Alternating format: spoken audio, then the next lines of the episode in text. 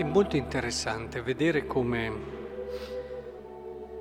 questo ricco dice vada ad ammonirli, eh? mandalo perché vada ad ammonire, perché non vengano anch'essi in questo luogo di tormento. Ma Abramo rispose, hanno Mosè i profeti, ascoltino loro. E lui rispose, no, no, padre Abramo, ma se dai morti qualcuno andrà da loro, vedrai che si convertiranno. E Abramo risponde, se non ascolta Mosè i profeti non saranno persuasi neanche se uno risorgisse dai morti. Fa sempre pensare molto questo passaggio, perché, perché sì, è vero, se c'è qualcosa di straordinario eh, ci prende la pelle d'oca e, e, magari diciamo ma allora forse è vero davvero e, e cambiamo, allora mettiamo in fila le cose e così via. C'è sempre un po' questa ricerca di qualcosa di particolare, di straordinario nella nostra vita per avere una conferma e una sicurezza. Ma se vogliamo davvero entrare nella logica, la logica dell'amore non possiamo prescindere dalla fiducia, dalla fiducia in quella parola che ci è donata. Vedete, abbiamo già tutto, abbiamo già tutto, perché non siamo santi, ahimè, questo dobbiamo chiederlo ad ognuno di noi, come mai non siamo ancora santi, eppure abbiamo tutto, abbiamo tutto. Se ognuno prende e guarda in mano alla sua vita, abbiamo già tutto. Se ci sappiamo fermare, sappiamo riflettere e, e diamo profondità a quello che ci viene donato, questa messa, questa messa, se la viviamo come si deve, è già sufficiente a fare un santo. E se noi capissimo che cosa c'è in questa Eucaristia, non dobbiamo andare a cercare, dedichiamo tempo ad esempio ad approfondire cos'è l'Eucaristia, il mistero dell'Eucaristia, quanto tempo diamo ad approfondire questo mistero, quante letture facciamo sul capire sempre meglio il mistero dell'Eucaristia, quanto tempo diamo a pregare. Eh? Oggi c'è stata anche l'adorazione davanti all'Eucaristia perché possiamo entrare in questo mistero. L'adorazione serve per vivere meglio l'Eucaristia, non è fine a se stessa. E quanto tempo diamo a questo? Perché noi ci diamo tanto da fare per capire la vita e per essere felici, diamo tante risorse, energie, tempo. E allora come mai non siamo sempre qui a messa? A volte me lo chiedo come mai non facciamo di tutto per riempire la nostra vita di amore e di attenzioni? Perché non basta, sapete, non fare il male. Questo uomo ricco aveva fatto del male, ma qua non si dice. Magari era una persona ricca che però ha fatto quello che è la cosa peggiore di tutte, l'indifferenza. Guardate che aveva un povero, aveva persone che avevano bisogno, lui è andato avanti con le sue cose, con la sua vita, raccontandosi che alla fine non può mica risolvere lui i problemi del mondo, no? E infatti è interessante vedere come quest'uomo non ha nome, non ha nome. Lazzaro viene chiamato per noi, ma quest'uomo no. Inizia così. C'era un uomo ricco. Non, non c'è neanche il nome.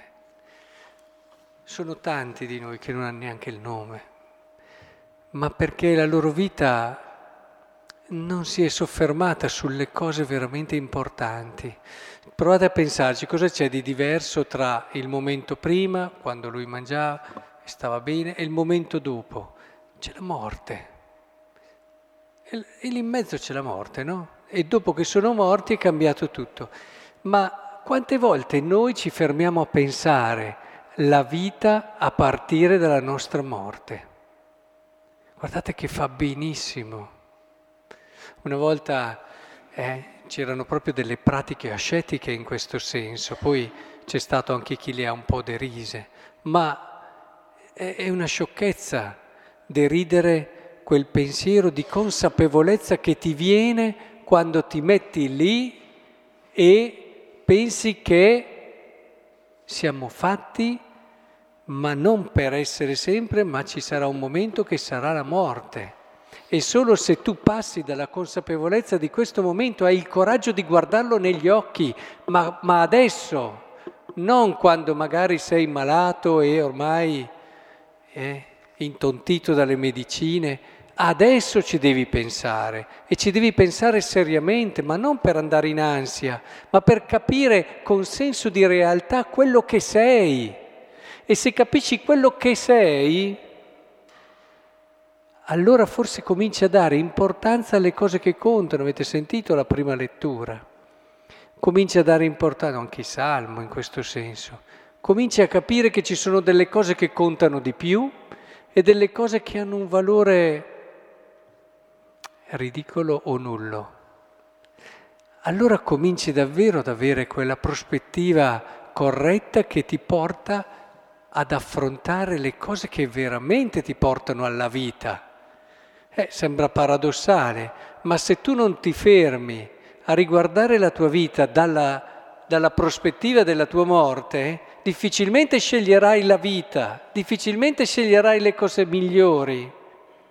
E paradossalmente chi non ci pensa mai, eh, non sceglie tante volte le cose della vita, non sceglie per la vita. Eh, si lascia prendere da tante cose, da tante corse al giorno d'oggi più che mai e non si ferma mai a capire che ad esempio tutte le volte che fa un atto d'amore la situazione della sua vita cambia perché entra nella sua vita il tempo di Dio che non ha inizio e non ha fine. Tutte le volte che noi abbiamo il coraggio di amare davvero togliendocelo dalla pelle, ci rendiamo conto che il tempo è cambiato, l'Eterno comincia a vivere nella nostra storia. È importante allora che dedichiamo tempo alla morte per entrare nella vita, diciamo così.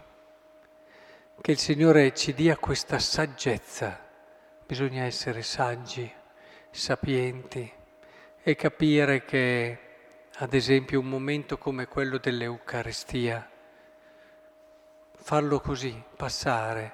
Magari molti di noi oggi ci sono, ma per motivi vari. Tutte le altre messe che ci sono durante la settimana e le altre cose hanno altre cose da fare, speriamo più importanti, ma capiamo anche qui, qui c'è la nostra speranza. Qui c'è tutto della nostra esistenza, c'è la cosa che ci fa capire che siamo qualcosa di unico e speciale perché c'è un Dio che dà la vita per noi e non diciamo che lo sappiamo, perché sono tutte cose che ci raccontiamo, perché se lo sapessimo davvero non potremmo fare a meno di pregarlo sempre, di dare la nostra vita per Lui, se lo sapessimo davvero. È un pensiero della testa, ma il saperlo è un'altra cosa. E sapete dov'è che impariamo a saperlo? Qui, nell'Eucaristia. Allora quest'amore che ci ha voluto, quest'amore che ha dato se stesso per noi, quest'amore che è il nostro unico orizzonte di speranza, quest'amore che ci illumina nei momenti bui, difficili, quando la nostra vita inciampa in una malattia, in una prova, in una difficoltà.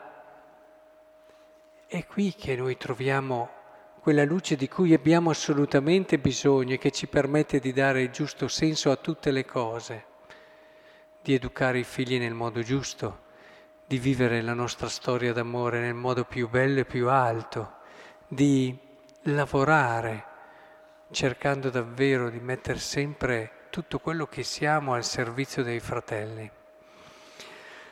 Che il Signore allora ci dia questa sapienza l'opportunità di questa Quaresima eh, sia davvero un'occasione preziosa per comprendere meglio anche questo e fermatevi ogni tanto a riguardare la, la vostra vita dal vostro letto di morte, fa tanto tanto bene.